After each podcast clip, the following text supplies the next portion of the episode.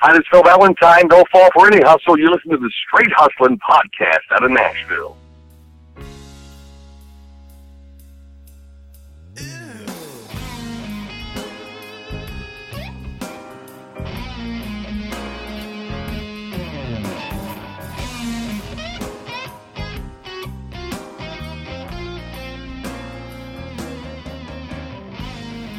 Hey, you're listening to Straight Hustling Podcast.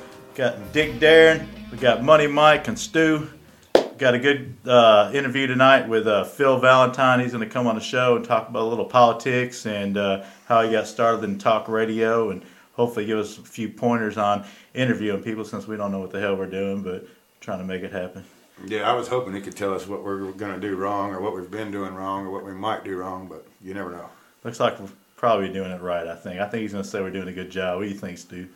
I believe he is. Uh, you know, how can he not say we're doing good? We're the best damn podcast in Tennessee. That's right. Michael put his money up against it.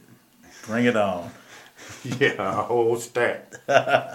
So y'all, uh, y'all excited? Uh, Super Bowl Patriots, Super Bowl winners. It was a good game all the way down to the end. You know, I, I could have coached that game. Yeah, let's uh, wait to the very last minute, make a comeback. Oh, let's throw the ball on the two yard line. Yeah, that was the most, the, the stupidest call I've ever seen since I've been watching football in my life. If he'd have made it, everybody would have been like, "Oh man, that was awesome, great call." You know what? The thing is, you never, I mean, you got the number one running back that's getting, you're on the half yard line and he's getting It was two one and a yard- half yard, wasn't it? I think Uh, it it's was on the two yard line. two. Well, he, he was getting, what, three yards of carry that night. I don't know, but if he'd have got stopped when the time ran out, and then they'd have said, "Why He didn't you throw the going get ball?" Somebody, somebody needs to tell the Seahawks. You know, when Belichick steals a playbook, he does it right. Don't steal the Titans playbook. That's what they did. Exactly. Yeah, that Titans play. Yeah, They've been probably watching the. Titans. Yeah, choke, but they don't. I mean, the Titans didn't have. A, they don't have a chance to. That even was choke. pretty crazy though. Even when they had the ball, they couldn't down it because they were in the end zone. So I didn't. That was pretty interesting when the Patriots got it back after the interception. They couldn't down the ball because they were in the end zone right there. So- he could have downed it and it came out on the 20, wouldn't it? Well, they, they No, got a that'd safety. been a safety, Been a safety, and they'd have to kick the ball off still with a few seconds. Oh, I left. see what you're saying. Yeah, once they got the. Okay. Yeah, Yeah. on the turnover, it'd been a safety. So I don't know, man. I, I don't. I don't try to second guess them guys making all the millions of dollars. I guess they've done something right. But yeah, everybody thought he should have ran the ball, but I mean, I, I mean, I would have, and I think ninety percent of the coaches out in America today would have said, would have agreed. I don't know. You But, know, uh, they, they could have thought they're expecting the run. I bet you after Yeah. watching that play, they would have ran the ball. Well, I do even over, heard the, do over. I even heard the guys on uh, TV talking about Belichick was letting the clock run out, and they were like, "Oh man, he should let them score, and that way it'll give them time." And you know, that was them. them he made the decision to let the clock run almost almost all the way down. If they would have scored, they wouldn't have had much time left to even try to do anything. But so I mean, you just never know. If he'd have let them go in, they probably would have won. The Seattle Seahawks probably would have won. So it's them them crazy plays that turn the game around. yeah. What about that halftime show? That was friggin' off the hook. Did you like that? I liked that stage. That stage, Oh, the was stage was cool. insane. You know what I mean? And I didn't really like the. It's kind of weird to me. I'm like, well, you got all these guys watching the Super Bowl, and then they had like a thing that more like to me appealed to like younger teenagers or something. Or Right. Yeah. uh, Lenny Kravitz, I like that. That was cool. But Yeah, I mean, I didn't really think the lion was anything so special or anything like that. I just thought that stage was the stage was yeah, the show was cool. But yeah, man, I'd have rather had like something else on there, man. Something something that, Metallica. Or something. yeah, so, some, something that, that had meets the mood of football, like you know, destruction and some, you know what I mean? You know, you know, nothing that was candy. It was Yeah. candy pop. Uh, yeah, because they had all them uh, the girls on there and like different colored things, and, I and not one mal- wardrobe malfunction. I was I know, right? upset about that because I, you know, I mean, I Lenny hate- Kravitz had his shirt like open, I think. Yeah, but you know, no, no one wants to see his nipple. Everybody wanted to see KP. You know what I'm saying? We were hoping she was going to rip them flames off and some titty pop out or something. We were really hoping, but it Yeah, she had a cool show. Like they picked her up and carried her across up in the air. Yeah, it was pretty cool. as a firework. yeah, Yeah, I was I was really impressed with that. yeah. I'd have rather had some big rocking group up there, man, tearing it up. And Yeah, they don't ever Zach do that. How about Zakk Wylde on a freaking trapeze flying through there or some shit, just you know jamming? I mean, when they do get a rock group, it's always like the Who or somebody that's like, you guys got, you know, the geriatrics of rock you guys got two years left to live. Let's put you Yeah, out there yeah. on the Super Bowl. with an IV and a freaking you know freaking gurney. Check your check your pulse every few minutes. Good lord. All right. Well, we're gonna uh, talk to Phil Valentine. Talk about his talk show. He should be here any second. You on, Phil? I guess you're not on. Phil, the heavyweight champion of conservative talk radio, on over 100 radio stations, actor, producer, and author. Phil, you on? Hello. Phil Valentine, how you doing, man? This is uh, Dick with uh, Straight Hustling. Yes, how are you? Great, man. We got uh got a couple of my buddies here. We got Mike and also Stew, and uh, I wanted to thank you for talking to us, man. And it's pretty awesome to get you on the phone and kind of talk to you a little bit. So you you on the road somewhere right now? Yeah, I'm uh, I'm heading to the house. Oh yeah, okay. We were wondering if you took the day off. No, I got off. I sometimes I can feed stuff to the west coast or to the east coast a little early and take an hour off. So that's what I did today. Oh yeah, okay, all right. One of the things we wanted to kind of talk about was kind of how you got started in radio and um, coming to Nashville. Sure. You ready now for me to talk about that? Oh yeah, if you're ready, we're ready. All right. All right, go. I got about three hours of it. No. uh, actually, I came, you know, I was in music radio before I came to Nashville, and I was working in Greensboro, North Carolina, and um, was program director of a radio station, an oldie station, and they decided to change formats, and so I found myself out of a job as the, you know, the air staff, everybody else normally the format changes. They just wipe everybody clean and they start over. And so I went, I didn't, they, they, they gave me no severance pay. And, um, so I went to work for an ad agency selling jingles. And that lasted about three months. I made a hundred bucks on, on, uh, strictly commission. So I made a hundred bucks in three months. And I said, you know, I got to get back into what I know, which is radio. And there were no jobs in Greensboro. So I had nothing to lose, packed up my bags, got in the car and drove to Nashville and got a job at a, um, at a, uh, uh, health club, actually a tennis club, Westside Athletic Club, and selling memberships for 12 grand a year. And then, uh, got a part-time job at 96 Kids, which was the top 40 station, doing weekends. And within three months, that part-time job became full-time and I was back in the game in Nashville. Are you still uh, selling the part-time memberships on the side of the gym? No, I, I actually did. I I stayed stayed a member of Westside Athletic Club for years, but then when um, I moved across town and then let it lapse, so I haven't been there in years. But it's still there. what about your? Uh, so everybody calls you Uncle Phil. How did that kind of come about? The whole Uncle Phil thing. Well, um, it's I, I'm you know I think I actually started referring to myself as Uncle Phil because you know just sort of in a congenial way we talked about well you know your Uncle Phil would never lie to you and this kind of stuff, and then people started picking up. I think I said it once, and people started calling me Uncle Phil, and then next thing you know, it's one of those things that sort of sticks. And here I am as old Uncle Phil, Yeah, your favorite uncle. yeah, I hear that all the time. I was wondering what how that came. I didn't know if it was a creepy thing or what. No, it's just something as innocent as that. I just you know, referred to myself one day like that, and it just stuck. So when your first time you went on live on the radio, kind of what was that like for you? Was you kind of pumped up and ready for that, or nervous, or? Well, you're talking about as far as talk radio is concerned, right? Well, uh, so that's one of my questions too. So you did some radio, and then you did some talk uh, radio, right? Yeah. You did some with Yeah, music. Yeah, I started off with music radio, and and that you know I went to a radio school, so uh, Oh, okay. you know, music radio is certainly not as intimidating as talk radio because you got you talk about 15 seconds and you play a record. So you know I learned how to do that in in radio school, so I was pretty well equipped with that and ready to do it. But the first time, you know, I had to beg the program director. I was working for uh, WLAC FM, which was a an adult contemporary station and they had WLAC AM, and I wanted to talk radio, and this was around 1990. And um, so I talked to the program director for the AM, and he said, "You don't have any experience doing talk radio. I'm not going to take a chance on you." And I mean, pretty much. I mean, he was nice about it, and I knew him, and he was a colleague. But he says, "No, I mean, we got to have somebody that's done this before." So I used to, you know, talk to him in front of his office. He was, you know, for a few minutes each day and just talk about the issues and things like that. And I was just kind of, you know, warming him up to the idea. And this was on a Friday, and I was doing afternoons, and it was in a break. I was playing a record and, and came down there, was talking to him, and the guy that's supposed to do Saturday morning called him while I was there. He said, I've had a, something come up. I can't make it tomorrow morning. And this guy said, you know, he's got to go out of town. He couldn't do it. So he looked at me and he said, you're on. As of tomorrow morning, you're on. I said, well, cool. So I'd never done a talk show before. I thought it was going to be easy. It is extremely difficult because you got to be prepared for it. I mean, it's not talking 15 or 20 seconds at a time. It's talking in blocks of 15 minutes at a time. So I got on there the, that first morning on a Saturday morning, and I think I still have the tape somewhere. Some woman somewhere in Nashville called me, and she had just shot up heroin.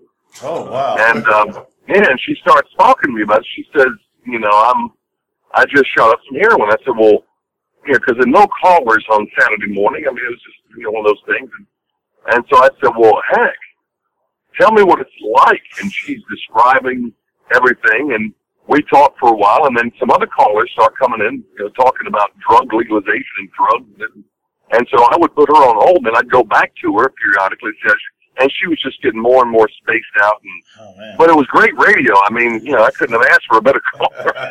My first caller was a drug addict, which ended up being a lot of fun and and sparked a lot of uh, discussion. So the guy, the program director that told me that he would never let me do talk radio, he came back in on Monday, listened to the tape of, of me doing the show, and he had a, a tandem on, on in mornings. It was a British woman and a guy he had, uh, that he had paired them together. He fired the guy before even talking to me and, and put me in there. I said, look, I'm doing afternoon talk radio. I know, I mean, afternoon music radio. I don't know if I'm ready to make I just wanted to fill in some. I'm not you know, sure I want to make this a career. He says, well, you're starting tomorrow. I mean, you know. so I did mu- music radio in the afternoon and then talk radio in the morning for about six months, doing both of them. I did both shifts. Wow, you lived there. Yeah, it was brutal. And then a new program director came in. He wanted to uh, put somebody else in the morning, so I just went back to doing music radio until 1990. That was in 1990 or 91. In 95, uh, Gaylord bought WTN. You know, they own Opryland and all that, and all the hotels. And they hired me to do uh, a morning show, and that's when they launched Super Talk in Nashville, and I was the morning host. And as they say, the rest is history. Yeah, yeah. That'll teach everybody out there to not call in sick for work because you might get replaced. That's exactly right. Don't don't ever let your guard down. Yeah.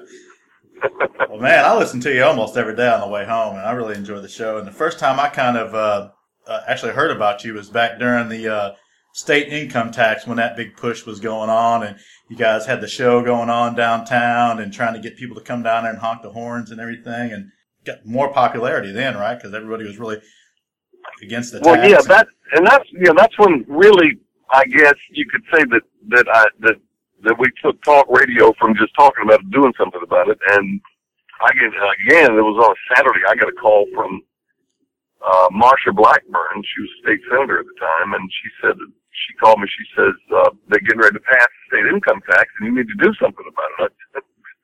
I Marsha, I'm getting ready to go take my kids to the pool. I don't know what the heck I'm supposed to be able to do about an income tax. And she says, well, I mean, we're desperate. We got to, I mean, something's got to be done. I mean, they're going to pass this thing today on a Saturday when nobody's watching. And she said, I'm just, you know, I don't know what to do.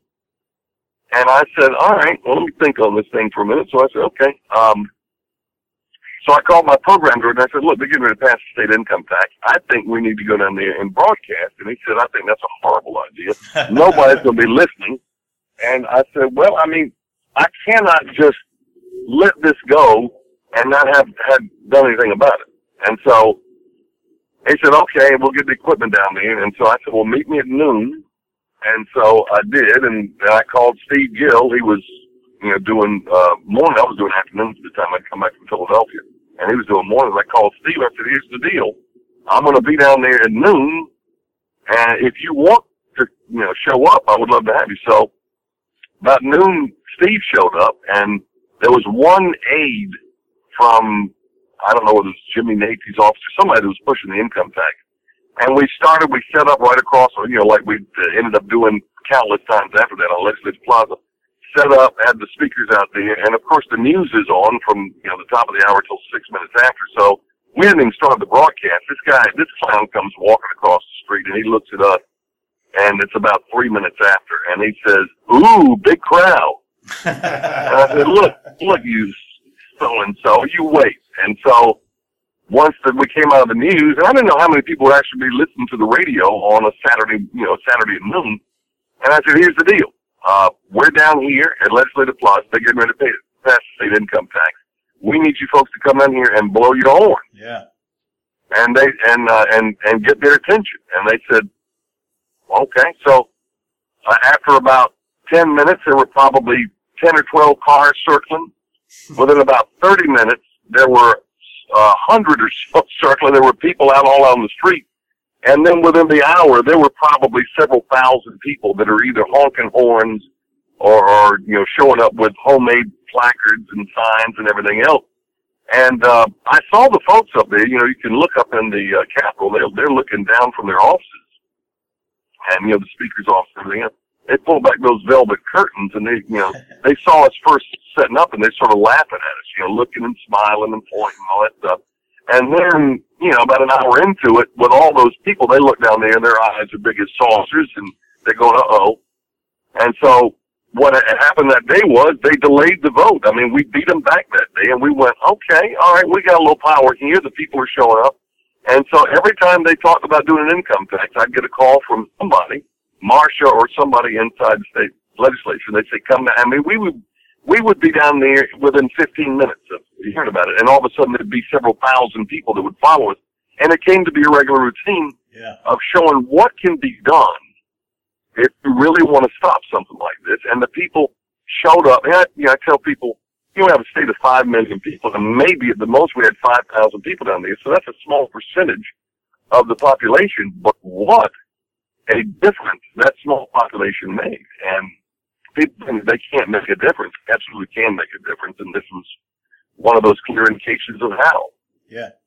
That was the first time I really got involved in anything like that. We showed up down there a couple times, honked the horns, and we actually had a group of us that left uh, work one day and kind of went down there during lunch. And, and I remember they had, you guys were all out there and they had some tables and had some uh, poster boards and stuff. And it was probably not the, the right thing to do, but I remember I filled out a big uh, poster board that said "I'm with dumbass" and pointed to the guy next to me that was had a, that was for the state tax, and so that's still funny that I, I think about that going down there. It's kind of Well, I mean, you, you're not alone. I mean, there's so many people I come into contact with who have, um, who have, you know, memories of that, or you know, and and it's such. A, I remember the first time we did it on that Saturday. I had such a feeling of patriotism. I, you know, I never experienced it. It was it was such a an empowering feeling that uh, that you could actually make a difference, and and and we got rather bold about it. I mean, you know, they're not going to pass an income tax.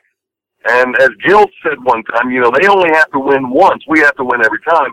And so we were down there anytime we heard that they were going to be doing a, you know, trying to vote on the state income tax until finally, you know, and I, I actually wrote a book about this called Tax Revolt. Uh, that talks about that tax revolt and, and others throughout American history and sort of centers around what we did in Tennessee. But the last time they tried this was when they actually you know, they would never bring it to a vote unless they think they have the votes to win. You know, Naifeh, uh, Jimmy Naifeh, Yeah. who was the Speaker of the House, would never bring it up unless he thought he was going to win. And there are a variety of reasons that, you know, it's demoralizing, but once you vote on something and it, and it fails, then you can't bring it up again to let that next, that same session. You have to wait until the next, you know, you have to wait a year to bring it up. So they would never vote on it unless they had the votes. And they kept thinking they had the votes and they tried it, and then we would come down there with a protest and beat it back. So finally one day they thought that they had cajoled enough folks to pass the thing, so they called for a vote, and we were there. And uh, they kept the vote open for two hours because about five people who said they were going to vote got cold feet once they heard the horn honkers out there and the people screaming at them. And uh, Jimmy Naifeh, you know, he, he calls for the vote, and they're not enough votes. And I, you know, I remember he's out there at the, the speaker's uh, podium going, "Does anybody want to change your vote?" And he's looking out there, and as I described in the book, he he came down from the uh, from the podium and walked through the the floor of the uh, the legislature like somebody had just crawled out of a wrecked airplane. I mean, this guy is bewildered. He's almost staggering. He's like, you know, what the heck happened? We had this thing passed, and and so he called the five folks that had that had changed their mind. They had voted present instead of voting yes. And uh, he called them into his office, and for two hours browbeat these folks, and they would not crack. And so uh, he came out and suspended the vote, and that was the last time that an income tax was even thought about being brought up in the state of Tennessee. It was, for all intents and purposes, dead and buried. Until, of course, they just passed, you know, the thing from the people to say that we just passed this last election that says we can never have an income tax in this state. So, uh, you know, after all of that work, we have finally gotten to a point where we will never have an income tax. And it's because people responded and showed up. Yeah, you, you guys had a lot to do with that to really get the people involved. But uh, so we'll never have a state income tax unless Obama's listening to this and wants to sign one of them executive orders. He might. yeah, even he can't do that. There'd be an uprising in this state so fast it would it'd make his head spin. So, yeah, you know, a governor can't do it. Nobody. I mean, we have it. It's now in our Constitution that we cannot have a state income tax. And I mean, it was in the Constitution before, but it was you know the the wording. People say, well, I don't mean you know it, that depends on what his is and all that kind of garbage. So the uh, you know the Republican controlled General Assembly now uh, just reworded it so that it's unambiguous and it's perfectly clear, and and they put it in the Constitution at the end of it. On a more like a national level, so what do you think about this eight trillion dollars in debt? We ever going to be able to crawl out from under that? No, there's no way, and and you know we're going we're looking at now. I've talked some of the experts out there. They think the big the big problem is, I mean, the debt is the big problem, but it's the interest we're having to pay on the debt. Right now, we're paying between nine and ten percent of the money that comes into the treasury on interest on the debt, and and and, and you can break this down and say, okay, you know, this is like your credit card bill. Uh, how much of it is actually going to pay for, you know, to pay the credit card down and how much is being paid for interest? And a lot of people just pay the minimum payment and pay the interest. And they don't ever do anything as far as the principal is concerned. That's basically what we're doing. And not only are we not paying the principal down, we're adding to it with deficits every year. So we're at $18 trillion right now. Um, the, the, to service that debt is taking about 10%, 9 to 10% of the money that's coming in. What the experts are saying at this rate, if we keep, you know, piling on the debt like we're doing, that uh, by the year 2030, it'll be over 40% of the money that's wow. coming into the treasury will go to pay the interest on the debt alone. And so I've talked to people across the aisle, the liberals, you know, within, by 2040, it's going to be 50% or more. So we're going to be arguing over what to spend money on, whether it's defense or social programs or infrastructure or whatever. But in just a few years, we're going to be arguing over half the money. Yeah. Because half the money is going to be going to pay the interest on the debt. And so we ought to all be concerned about not adding to the debt and getting the deficits down and keeping it at something that's, you know, right now only 10% of what we're bringing in. Yeah, on a personal level, once you if you're charging and charging and charging, you have a limit. You're finally going to reach, but it doesn't seem like these guys have a limit. They just yeah, we don't have a limit. I mean, and and what what will ultimately happen is what's happened with Greece. In the last hundred years, Greece has defaulted on their debt five times. Uh, essentially, what they do is they wipe the slate clean. if you loan them money, whether you're the United States or Great Britain or whatever, sorry, you're screwed. You lost your money and then they regroup, and then a few years later they start, you know, borrowing more money, and some of these idiots come along and start lending them more money. I don't understand it. Yeah. Well, what what happens with us? We're so big. If we default on our debt, then you know it it it, it has a domino effect with some of these other countries because then they can't pay theirs, and then people start calling notes, and then people start freaking out, and then you know who knows what'll happen. But I will tell you this: if we were to default on the debt, we couldn't we couldn't increase it anymore because nobody would give us any money to increase it. So there is a positive side to that if it doesn't completely mm-hmm. annihilate the entire world financially. But we got, I mean, yeah, it'd be chaos. I don't know. I don't. I don't know what we're going to do about it. I mean, but but the people in Washington don't seem to be least, least bit concerned about it. They don't care. Yeah. There's been a lot of stuff about the current administration with the uh, Obamacare and all that, and they have these things that the current administration believes like Americans are stupid, and they have the kind of commercials where you see the guy from the Obamacare saying that. But uh, so if Jeb Bush gets the Republican nomination, doesn't that kind of make that a fact that there's a lot of stupid people? I don't know what your thoughts are on Jeb Bush, but I don't know about another Bush. well, as, as uh, Jesse Jackson once said, "Stay out of the bushes," and uh, I think that may be a be, may be good advice. I agree. Uh, yeah, I was like, oh, no more Bushes, no Clintons, no Bushes. I don't know. So, is there anybody? Yeah, I mean, we we got too many of the dynasty stuff. I mean, we don't yeah. need any more Clintons or Bushes or anybody. I'm looking for, you know, I wrote an editorial last week, week, couple of weeks ago about you know, how the, the road to conservative victory.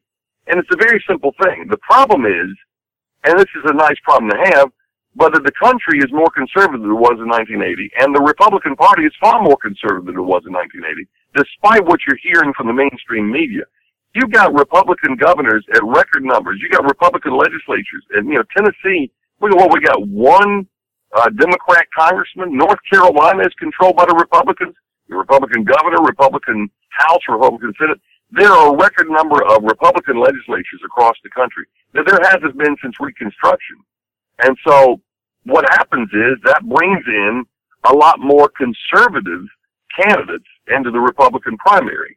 And that's been the problem the two election cycles Oh, of 2008 and, and 2012 was that we had so many conservatives that were in the race and uh, like a couple of moderates. And so, you know, John McCain, if you go back and look at the stats, by Super Tuesday in 2008 when he's running, he clinched the nomination. I mean, Fred Thompson dropped out, Duncan Hunter dropped out, all these other, you know, the only person who stayed in was Ron Paul, who was bitter in, but the rest of the conservatives dropped out of that race and on Super Tuesday. And John McCain at that point had 32% of the total Republican vote so far. In all those primaries, he had gotten 32% of the vote. So he's the, he's the moderate, but because all the, Repu- the uh, conservatives were beating each other up, Yeah. they all dropped out and he got the nomination. And essentially the same thing happened four years later with Mitt Romney. What the Republican, and you just saw what happened with Romney, he gets together with Jeb Bush, they decide only one moderate's going to go forward. And I guarantee you Jeb Bush going to have the same discussion with Chris Christie. I'm in, you stay out of this. If you get in this thing, we're going to split the moderate vote. We can't win. As long as the conservatives are in numbers, they will split the vote and they will lose. And so they've got to do the same thing the moderates are doing. After, I mean, you got Iowa, the caucuses, you got New Hampshire, the primary, and I would say after South Carolina, which is the next one to go south, that the conservatives get together and say, okay, who has the best chance of winning? The rest of us are getting out and putting our, our support behind you. That's the only way the conservatives are going to take back the Republican Party and win the presidency.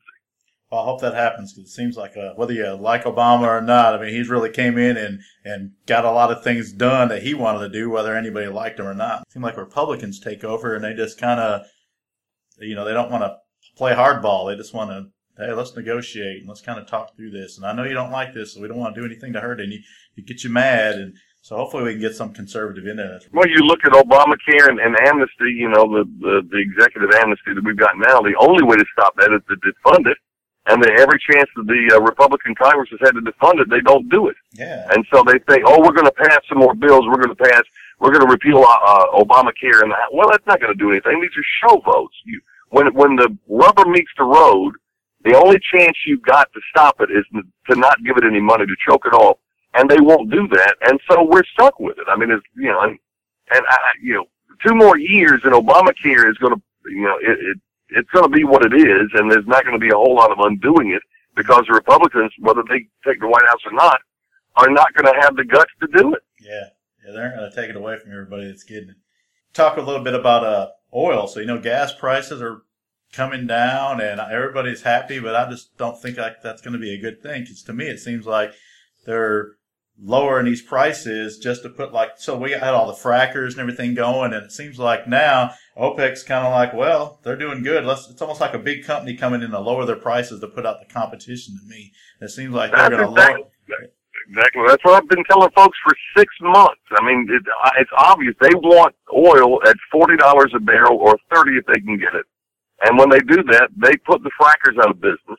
And there was a Saudi prince a few weeks ago who said, "You will never see a hundred dollar a barrel oil again." And the reason that is, if it goes back up hundred dollars a barrel, the frackers will come back in. So they're going to find the sweet spot at around seventy to eighty dollars a barrel, maybe, which means that we're going to have gasoline at about three three twenty five a gallon uh, when all this settles for probably the duration, as long as you know, as, as far as we can see, unless there's some you know unforetold unrest in the Middle East that upsets that apple cart.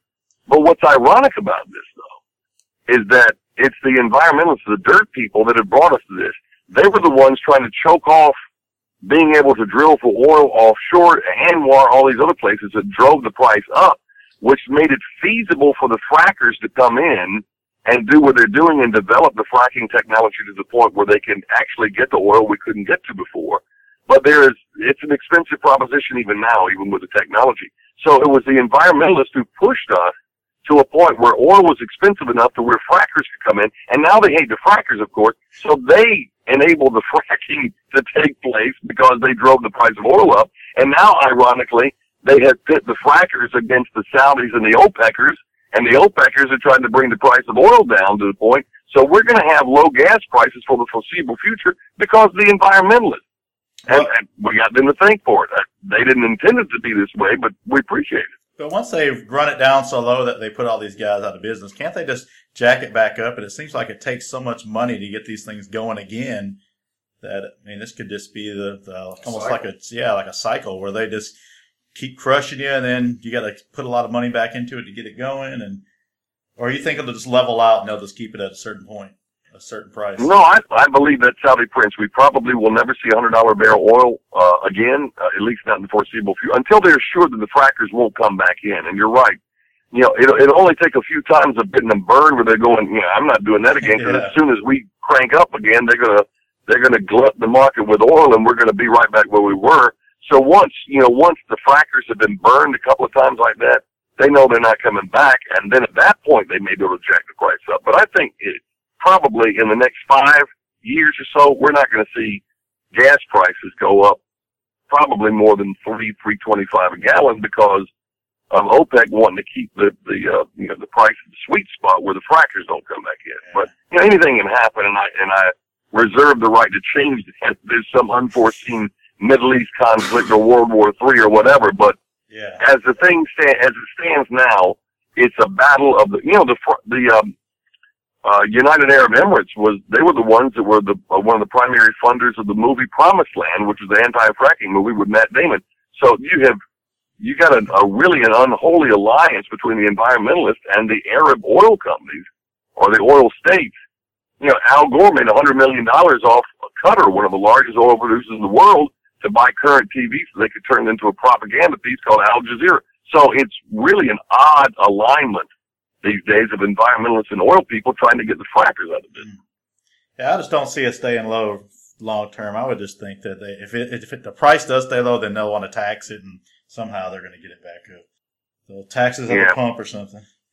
It, we could solve all this by drilling everywhere we can. We got enough oil that we could be completely independent, but we're going to have to, at some point, if we do this, take ourselves off the world oil price or we're going to be at the whim of every other country that wants to jack it up like the OPEC nations and everything else.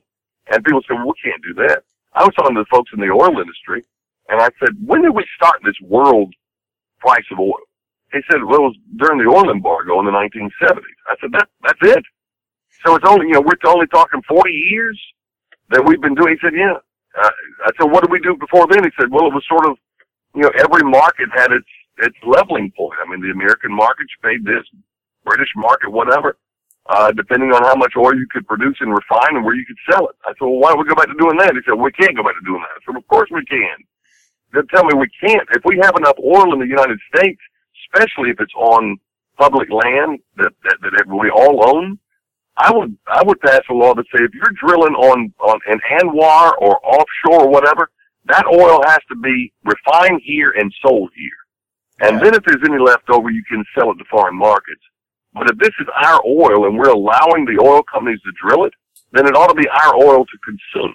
Yeah, it's huge for security here, and also, man, the jobs that it would bring would be huge. Sure, absolutely. And then we would have relatively cheap oil. We wouldn't need to frack, and that would make the environmentalists happy. But then we would have, we'd be a mobile society, and we would be happy, and these folks wouldn't be happy about that because they're fun blockers. They don't like people being happy. And we wouldn't have much much reason to be in, in, in the middle of all them wars over in the uh, Middle East either. You know. Bingo. That's exactly right. There would never be another war uh, over oil again, and that would that should make the peaceniks happy. It make make us all happy. So, I mean, this, that, to me, there's no downside other than this contrived global warming argument that they come up with, which oh, yeah. is uh, falling apart as we speak. Yeah, because one of one of my biggest memories from the Gulf War was all them uh, oil rigs. They were all on fire. All you could see across the whole desert was oil rigs burning. I was like, I was just amazed that that's just what the whole thing seemed to be about. That's right. Well, there's no doubt. And look, if you're talking about the the engine that runs the uh, the American economy, it's a laudable thing to fight somebody when they're trying to choke off your energy source. Uh, what we need to be doing is smart enough that we don't have to depend on somebody else for our energy. You still uh, doing the biofuel? I haven't made that in a while, and we we can't make it during the winter because it clouds. You know, Oh, it, it's too cold to make it. But uh, yeah, I, I mean, I haven't made it in a while, but it is you know, I still got Benny, but I haven't driven Benny to Bio Benz in a while. But uh, I'm liable to crank it up. But you know, or I mean, right now with gas prices so low, not Yeah, I can even it take I, I can make it for about seventy five cents a gallon. But when you got gas or diesel, no, diesel's a little more expensive. When I got gas cars, you can buy it at two bucks a gallon. I mean, there's not much sense in making it Yeah, because it is a it is a bunch of trouble. I can tell you that. yeah. I remember you were like talking about getting oil and uh, was it frying oil or something? Yeah, well, I, I used to get it from Vittles restaurant uh, near where we live, and and um, you just go get used cooking oil, you know. And I'd go by there and pick it up, put it put it in the trunk of uh, of Benny the Bio Benz, and take it over here. I get a little still in the back of behind the cabin here on the property, and uh, make up a batch of it and put it in about a fifty gallon drum, and you know, it was great. I mean, we had that that deal where hurricane hit, it was after Katrina, it may have been Ike or one of those that hit and cut off the um the uh the gas supply up here. And uh you know there were there were um police uh, tape around all the uh, gas pumps and all this stuff for several days. I didn't miss a beat, man. I had I had just made a fresh batch the day before and I had enough to last me about a month. And these people were freaking out because they couldn't get gas and I'm riding around in Benny the Bio Benz and I ain't got no problem. So I mean, there is a wonderful feeling of liberty when you make your own fuel like that, but it is a it's a heap of trouble. I can tell you that. yeah, it's kind of weird. We're, like I was telling my buddies here, we're kind of interviewing the master of interviews, interviewers. So whenever you, you got any tips you can give us, like we got some uh, interviews lined up, and Well, you know, everybody's different as as far as that's concerned. Uh, you know, some folks you know like to write out a whole list of of questions, and that's fine. I mean, you may want to jot down uh, topics or whatever you want to ask just to. But I normally just have a conversation with folks, and you know, you, if if you have researched your subject well enough that you know him or her, and you know what you want to ask. I mean, like tonight, it's been a very um, it's been a very uh, normal conversation. That's why I like to have instead of an interview, I'm having a conversation with folks. Yeah. I mean, you're just asking me about things that you'd be asking me if we were sitting in Starbucks having a cup of coffee. that's And so that's the way I like to do it. I like to conduct interviews of just having a conversation. Cool. We have this thing we do like the hustling round where we ask a few questions and you just answer real quick. Would You mind doing that with us? Go right ahead. All right. So, got to make a choice here. Listening to Michael Moore, Nancy Pelosi, or getting a root canal. I'd go for the root canal. Me too. Hannity or Colmes? Hannity. Rush Limbaugh or Rush the band from Canada? Uh, Limbaugh. Oh man. Uh, what about your favorite? Uh, you got a favorite vacation spot? I do now. I mean, I've, I've grown and uh, grown to love uh, Pensacola Beach. So uh, we go there quite a bit now. So I got Hillary Clinton, Jeb Bush, or the comedian Killer Beaz. Oh, I, I got to go for the Beaz, man. That'd be a hoot to have him in there. We had him on the show the other night, and he was talking about how uh, he loved talking to you and every, you know, coming on your show and talking to you. So that was pretty cool. Yeah, he's a great guy. All right, Imus or Valentine? Valentine. All right, favorite podcast out of Nashville. That'd be you guys, of course. I mean, well, is there another one? I don't think so. right, I heard you talking about your Hell Yeah 5K. I didn't know if you. Yeah, I was just promoting that. That's the folks at the Room in the Inn. I mean, I just told them that I would give them a mention on that. That's Oh, okay. uh, coming up Saturday, I believe. And that's, you know, they do great work. We, we, uh, we do, um, a deal where they rotate the different churches and they bring the homeless over and, you know, we, we feed them. And our church is one of, our Sunday school class, um, actually sponsors that, um, and, uh, you know, for one of the times they come in. And so we, and usually I volunteer to spend the night because, um, you know, everybody's got their thing. You know, I can't cook. Um, and, you know, I don't want to lead a prayer service or preaching or anything like that, but I can sleep. So I volunteer to sleep with these guys. And it's, it's interesting that, you know, we have dinner with them, sit around afterwards and chat or watch TV or whatever. And then, you know, they go to bed, but it's, you know, it's just interesting to get the perspective on where people are coming from. Uh, I, I think that there are a lot of different reasons why people are at that state. Some of them are self-inflicted. Some of them are just people down on their luck. But I think it's incumbent upon us when people are in need and looking for somebody that we're there for them. So, and, and that's all it is. It's a place to stay and a, and a, and a meal and some companionship and some people who care. And so that's what this run is all about, about what the people at Room in the Inn do. That's what they do every night. You know, we do it once a, once a year. They do it every night of the week. Wow. Man, you do a lot of great stuff in the community and also the, do a lot of the Nashville rescue mission and everything. So, you know, want to thank you for everything like that that you do and appreciate you taking your time out, man. It's super cool. Yeah, thanks. It for is being my on the show. pleasure, guys. I appreciate you talking to me. Thank you. Thanks, man. Yeah, thanks a lot. All right, guys. See you. All right. Bye bye. All right, bye-bye. All right, that was an awesome show. Phil Valentine from the Phil Valentine Show. What an awesome dude to talk to. Had a lot of good things to say. Uh, really uh, helped with the the state tax and stopping that from coming in here and taking a lot of money out of all of our pockets. And so that was a good show. Mike, tell them who we got coming up next. Oh yeah, next we got uh, from Comedy Central and Def Comedy Jam. We've got Houston's own Ali Siddiq, and then we got uh, kickboxing champion Rick the Jet Roufus. The Jet. The Jet, yeah, he is bad. And then after that, we got uh, former NFL star Bernard Wilson coming on the show. And uh, if you've got any questions for any of these guests or any other ones, uh, leave them in our comments section on uh, straighthustling.com. With that information, here's Stew. Okay, y'all be sure to check us out on straighthustling.com. That's S T R 8 H U S T L I N.com. Uh, you know, like us on uh, Facebook, subscribe to us on uh, iTunes. You can find us on Stitcher. We're filling up out there, people. Check out the new stuff coming every week. All right. Once again, I thank you for listening to our show. Hope you had a good time. See you next time. Peace. Yeah.